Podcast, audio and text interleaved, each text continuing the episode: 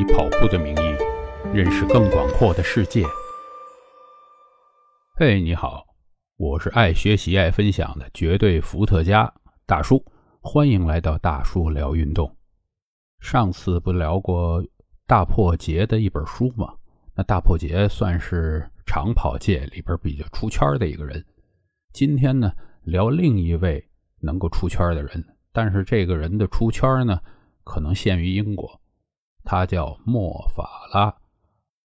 莫法拉的跑姿非常漂亮，一直被很多长跑爱好者欣赏。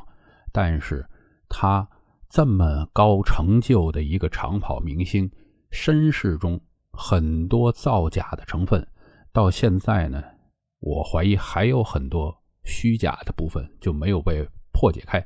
这是怎么回事呢？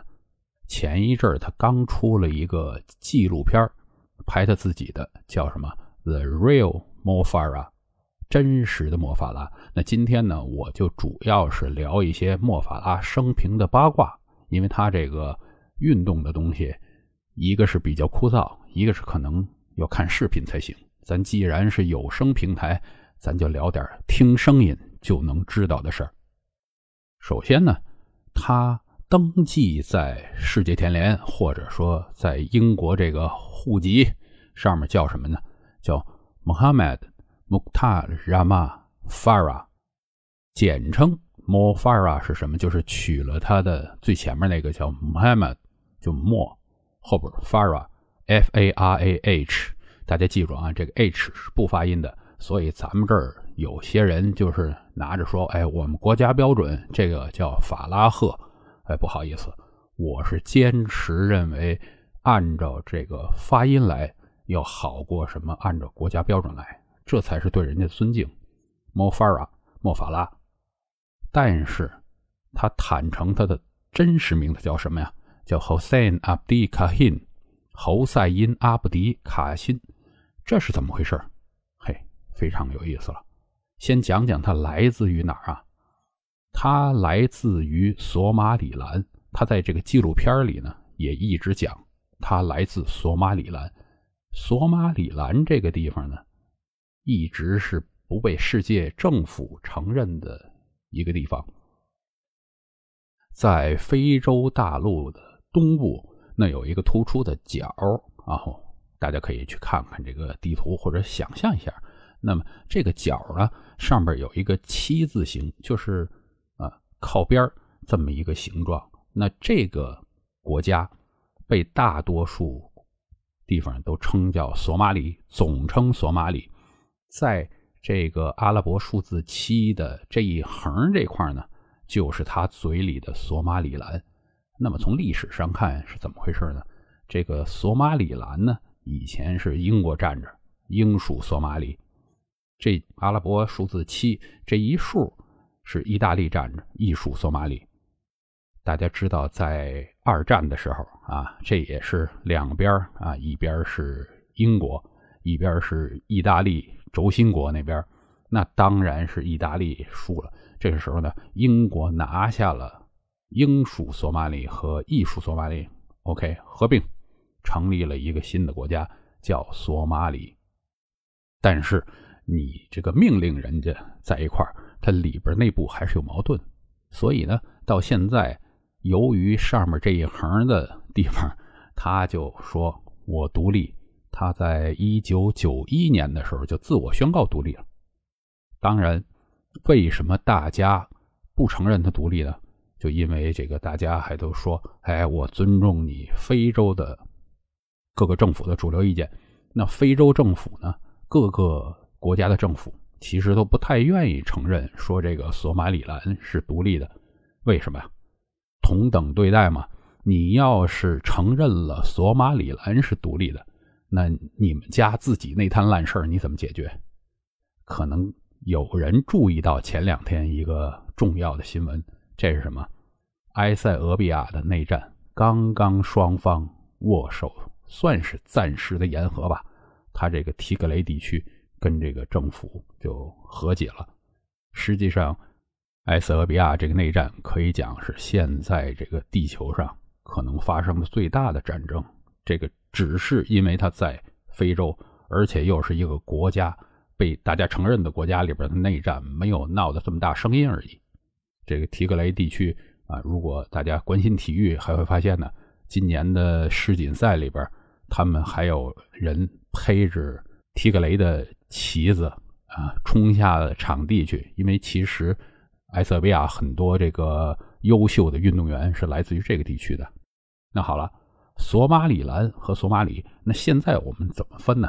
就是索马里是个很混乱、很贫穷的国家，非常混乱啊！大家可以想想，索马里海盗在哪儿？在这个索马里，就是这个七的大数这个。然后黑鹰坠落，就是美国一个电影，直升机在那儿出了事儿的故事，在哪儿？在索马里。索马里兰呢？相对来说和平稳定得多，因为有很多人去过索马里兰。在索马里兰那块儿呢，还有一个很有意思的地方啊，索马里兰就基本上能够没有现金的支付。你在索马里兰会见到满街卖现金的，一大捆一大捆的纸钞，然后扔在一个谁都看得见的铁笼子里边。可能是针对外国人吧，他们都是拿着那种工地的独轮的那种后边两个把手的车，推着这个纸钞啊满街走。然后夜里边他也不会把这些东西都带回家，直接就把这铁笼子锁上，估计也不值钱了。他们很有意思，是通过很简单的办法，因为他们的智能手机也不普及，就是通过一个手机实现了全民大部分都可以通过手机支付来干很多事儿。非常有意思的一个地方。那么顺嘴呢，我就把连着索马里兰，就是这个阿拉伯数字七起头，再往左一点，跟大家提一嘴，那个地儿叫什么？叫吉布提。吉布提以前还有一个名字叫法属索马里。大家看啊，这个呃，索马里有法属的、英属的、艺术的。OK，现在英属的跟艺术的合并起来，国际社会承认叫索马里。本故事的主角莫法拉出生在英属的索马里啊，之前的，现在他嘴里叫索马里兰。当时由于打仗，他很小的时候，莫法拉非常非常小的时候，他的父亲在街头死于榴弹炮，应该叫榴弹炮吧，它的英文叫 bazooka。那么这个时候呢，我又顺嘴提一下。他们那个地区的人的名字啊，刚才我讲了，他的原名叫什么呀？叫 Hossein Abdi Kahin。他们那边呢，好像就是没有一个家族的名字叫姓的这个东西，所以实际上就是指他应该是用哪个？就是 Hossein，侯赛因是他，Hossein Abdi，Abdi 是谁呢？阿布迪是他的父亲，他的父亲叫阿布迪。他的父亲死了以后，他的妈妈就带着两个孩子。当然，由于这个战火，大家可以想象，当时是非常的又贫穷又混乱。他的双胞胎叫哈桑，他的妈妈呢就把他和哈桑送到了他们的亲戚那儿，应该是他的叔叔。他的叔叔在哪儿？在吉布提，就是刚刚我提到了法属索马里。本身他们在那里目的是干什么呢？躲避战火。他们有一天会见到有一个女的过到他们家来，然后跟他们说：“哎，可能要带你们呢去到英国去找你们的亲戚。”OK，他们的小孩子嘛也不懂，就认可，应该是这样。但是这个事情的发展就是没有走到这个正常的轨道上边。有一天夜里边。我所说的这个 m o f a r 啊，当时叫 Hossein 这个孩子，被这个女人单独带走了，而他的双胞胎那个哈桑还睡在他叔叔的房间里边，这个就是很诡异的一件事。这个女的带着小小的 Hossein 上飞机的时候，还有两个其他的孩子，这个女的就对 Hossein 说呢：“OK。”这个是你的护照，上边写着某番啊。你如果到了海关，我说话你闭嘴，你一个字都不要讲。那一个小孩子啊，他这个电视里边说，他当时是九岁多不到十岁的样子，从吉布提飞去伦敦，那他能干什么？他很迷惑，但是 OK，他就认为是，反正甭管通过什么办法，我只要去了英国，就能投靠我的亲戚去。到了英国那边呢，这个女的把他带到了一个公寓里边，结果呢，我们以后用莫法拉来说他吧，莫法拉就拿出了这个他的亲戚的名单，跟女的说：“哎，你帮我联络一下他们，我看看怎么样去找到他们。”但是这个女的当着他的面把这张纸撕碎了，扔到了垃圾桶里，他当时就傻了。但是他一个小孩，他也不敢做任何的事情。女的就跟他说：“你老老实实待在这个家里，我让你做什么，你来做什么。”于是他每天要干什么呢？就是给孩子换尿布啊、洗碗啊，就是干家里的各种活嗯，那么听到这儿呢，大家就明白了，基本上是一个怎么回事呢？他被这个女的偷渡过来，因为他用了别人的假的身份过来干什么呢？做童工。但是后边的发展呢，就超出了我的认知。可能在西方，他们能理解这件事吧？他就整天以泪洗面啊，这些就不说了啊。他要求去上学，而他在十一二岁的时候，这个女的竟然答应了，于是他去上学了。那他上学呢，在哪儿啊？叫 Fulton Community College。我并不懂英国的这个学制啊，它叫虽然叫 college，可能在咱们这儿就直接翻译成这个什么大专学校之类的，但是他上的是七年级，七年级就相当于我们的初一吧，对吧？呃，这里边插一嘴，他在这个学校这个 college 里边认识了他的现在的太太，当时是他的同学叫 Tania，但是他们两个。真正走到一块儿是很后来的事情，我们不管。去这个纪录片里边，他的 form tutor，在我看来属于这个教导主任，叫 Sarah Rennie，就讲啊，他是九三年十一月到了英国，呃，他的有一个女人给他送来。这个孩子呢，英文不是很好。那当然了，你一个 从索马里兰过来的孩子，呃，又一直待在这个房间里边，都没有什么英英国环境的接触，呃，而且呢，可能会这个经常的找点麻烦。那你这个孩子嘛，没有分寸。你既然呃，我学校里边要找人 bully 理的话，肯定是找你这种软柿子捏。此时。他遇到了生命中第一个贵人，非常非常重要。他的体育老师叫 Alan Watkinson。这个 Alan 呢，对莫法拉是非常好，因为他发现了莫法拉的体育天分啊。你念书不行，但是你跑步行啊。在一天这个体育课之后呢，这个小的莫法拉实在是憋不住了，他就向这个艾伦坦白讲了自己的身世。就讲了，OK，我是被这个偷渡过来的，我也不叫莫法拉，然后又怎么在家里边受呃欺负啊，做童工之类的。当然，艾伦会很同情他，呃，会跟他讲，那我会想办法来帮你。呃，之后其实这个小孩子心里藏不住事儿，第二天他就拿着个包，背着他家当 就到学校了。但这个他老师呃还说，你没这么快，你先别着急什么。最终，最终的解决呢，是在社工的帮助下，他终于脱离了这个女人的控制，就是偷渡他过英国来这个女人的控制。但是这点又有超出我认知的地方了啊！这个社工给他找的寄宿的家庭在哪儿呢？这个寄宿的家庭，这个女的啊，呃，叫 Kinsey。这个 Kinsey 是谁？Kinsey 就是偷渡他的这个女人的丈夫的姐姐，但是这个 Kinsey 对莫法拉是非常非常好，所以莫法拉在他家住了七年啊，而且这七年里边，如果他不在 Kinsey 这儿，可能他永远都找不到他妈。还有这么一说，从此以后呢，这个莫法拉当然就轻松很多，因为这个 Kinsey 是一个非常好的人，他不会说你你到我这儿接着干活 啊。于是呢，Allen 也说，从此开始他就开始赢得比赛了。OK，我们再往里边开始插这种他赢比赛的一些有意思的事儿啊。他们这边呢都是从越野赛开打，这个他们的越野赛叫 Cross Country，Cross Country 这个比赛。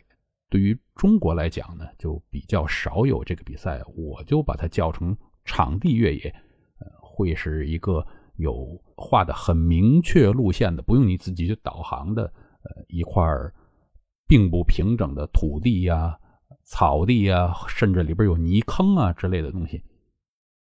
在欧美基本上都是这样开始，小孩儿啊，除了在田径场里可能跑一些比赛。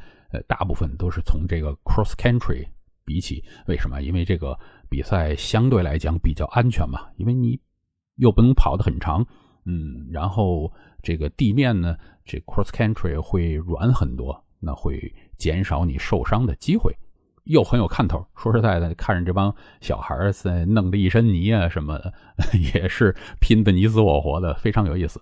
他先从自己的社区打起，社区比赛。他们那块叫什么？叫 Hounslow，然后他打了第一次就是第二名，之后就开始打这个郡县，就 Middlesex County 的这个比赛，拿了第四。呃，大家听啊，这个 County 对于英国啊、美国也是一样，County 他们的县是要比市大的，这点儿跟咱中国这边正好相反。所以，呃，很多时候我们理解一个国外的。文化一定不要一个词儿对应一个词儿，而且我们如果想搞一个词儿对应一个词儿的话，更多机会是犯错啊！我见了太多这种概念的错误，但是我也不太想讲啊，可能我再讲到那些又会犯一些错误了。之后打过郡县级的，就开始往这个他们的国家去打，他打了这个 Junior Boys English School Cross Country Championship。大家听啊，English，English 是这个 England 的形容词那个格，England 是英格兰，只是它的我们概念里英国的一部分。如果讲英国是谁呢？是 UK，United Kingdom 是它的一个联合王国啊，就包括英格兰、苏格兰、北爱尔兰以及威尔士。打过这个之后，他又继续去打 UK 的这个比赛，在 UK 里边呢。全英赛也是比这个 cross country，他又拿了第三，而且他的比赛的这个进程，除了嗯范围就是级别越来越高，而且他拿第一的次数也是越来越多。当他十四岁的时候，就被选中代表英国去拉脱维亚去比赛。这个时候，我不知道你有没有发现，呃，会遇到麻烦了。他这个。因为他是偷渡过来的，所以他没有英国的身份，那他怎么能够代表英国去呢？于是，怎么样解决他的英国国籍成了一个问题。这个时候还要讲回他的体育老师，他的贵人 Allen，Allen 就在帮他去拿这个呃身份。那么，直到我看世界田联的数据库里面，他最早的。英国之外的比赛呢，是一九九九年在波兰的比赛。那我并不知道他，呃，拉脱维亚这个一九九七年到一九九九年中间发生了一些什么问题吧？纪录片呢，给我 有一个也是疑问啊，当然我并不懂这个细节。他实际上拿到英国国籍呢，是在二零零零年，他二零零零年的七月二十五号拿到英国国籍。这个他拿国籍申请国籍呢是需要费用的，所以其中还有一位叫，这是我在其他地方查到的新闻啊，呃，体育慈善家叫 Eddie c o l u m Candice，帮他付的费用。所以在英国，我觉得其实这点挺好啊，会有这么一种人叫体育慈善家，可能他会为体育界。捐很多钱啊，比如说我赞助赛事啊，或者我资助很有前途的运动员，这样非常有趣。在二零零一年呢，莫法拉就进了 Saint Mary's University，嗯，圣玛丽大学加入了 Endurance Performance Center 耐力运动中心。他在这个大学里开始进行练习啊，比赛，而且在零一年的七月份赢得了一个比较重要的奖项，是在意大利举办的 European Junior Championships，就是欧洲青年锦标赛，在五千米里边拿了第一。之后我们。这个他运动的这些成绩，我们尽量的跳过，因为 真的是很枯燥。他零五年，呃，就开始和一个澳大利亚的团队开始一块练。当时世界一万米世界第一的这个叫米卡科戈，肯尼亚人跟他一块比赛。零七年，零七年他在大阪世锦赛呢，五千米决赛里边拿了第六。大阪世锦赛有什么？我们的刘翔那一年拿了冠军啊，十三秒一九。大阪世锦赛他拿的五千米的第六呢。这个时候他二十四岁，怎么讲？就是你很有天分，但是你和天才还是有距离，你才能拿第六。之后之后，大家看他怎么样，又是开始慢慢的打怪，直到打到全世界知名。二零零八，他在五千米预赛。小组第六就停了，这是什么比赛啊？北京奥运会。所以他在奥运会上，他曾经拿过四块金牌，但是在零八年的奥运会上，他还仅仅是一个预赛里边的第六。这个他后来的这个进步是巨大巨大的。一零年呢，他在欧锦赛就是开始五千一万都拿第一了。二零一一年。他在尤金呢、摩纳哥各种这个钻石联赛破纪录。这一年一个更重要的事儿是什么？他加入了俄勒冈计划。俄勒冈计划呢，是当年耐克赞助的一个顶级的长跑运动员的训练营，在美国的俄勒冈。而且我相信，现在这个虽然这个组织已经消失了，但是非常非常多的田径爱好者。还是会以有一件俄勒冈计划的衣服啊，什么装备为荣耀的。当时的教练尔伯特·斯拉达后来是出了一些问题啊，这个我们后来还会讲到他。而且这一年呢，就是二零一一年呢，他还参加了第一场半马。他第一场半马在哪儿？竟然是在纽约参加的纽约半马。那么转年，二零一二年。莫法拉辉煌的人生真是就开始了，在伦敦奥运会，那大家知道啊，这是英国的主场，他在一万米上战胜了万米王贝克勒，拿了冠军。我天哪！然后七天之后，五千米再次拿冠军。当他拿冠军的这个时候，由于太震动了，这个整场的观众都在这儿起立欢呼。造成什么？造成终点高速摄影机的震动，在所有重要比赛的终点会有高速摄影机，呃，不断的以千分之一秒啊，甚至是更一千分之一的，还要分成三份的这个时间来拍摄终点的这个镜头，咔咔咔咔咔，他最后拍出来的照片竟然是抖动模糊的，可见当时现场的这个声浪得有多大。于是乎。成为民族英雄，成为民族英雄之后呢，那他肯定会接受各种的采访啊。那接受采访的时候，这个时候他的这些谎言啊，对公众的谎言，就算是开启了。那你必须要讲一个自己的身世啊。你索马里兰怎么来的呀？他讲他是十岁的时候跟着他当电脑技术员的爹。来的英国，呃，于是他之后很多很多东西，包括他自己出了一本书，白纸黑字的，都是这么讲。那这个印象呢，可能在以前的一些老的田径迷的心里边就扎下根了啊。在不同的场合都是讲，哎，他爹不是什么电脑技术员吗？不是的，我又回到老话题了啊，咱们要爱学习嘛，那你这个知识随时要更新。以他最新的这个纪录片的说辞为准，啊，之后还有一个有意思的事呢，就是当年对英国在这个奥运会上拿冠军的人会有一个什么样的奖励呢？就是我邮局，我把一些油桶给你刷成金色的，来纪念你的这块金牌。于是乎，这个莫法拉就有两个金的油桶在伦敦，具体在哪儿？如果大家去伦敦想这个去查，再去查，我就懒得去去找这个细节了。是不是一块金牌就对应一个油桶呢？也不是这样啊，就是有多有少。当时有的得了一枚金牌，我不知道为什么这么受欢迎，就给他漆了四个，也有的。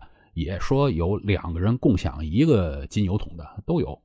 金油桶呢，似乎是奥运会之后的一个惯例，好像在东京奥运会之后，在东京。呃，新国立竞技场旁边也有刷成金色的油桶，我不知道这个是什么规矩。然后本身说的这个伦敦的这金油桶，就是过一阵就算了，我们再给它漆回原来的颜色。结果呢，这个老百姓好像特别喜欢，于是乎，呃，金油桶这惯例就保持到现在。所以大家现在去看还能看着。准备莫法拉的资料准备太充分了，拉拉杂杂讲了太久，所以我强行给它拆成两段吧。这一集咱们就到这儿结束啊！欢迎你关注、点赞、留言、分享。那么下一期呢？明天我就放出来。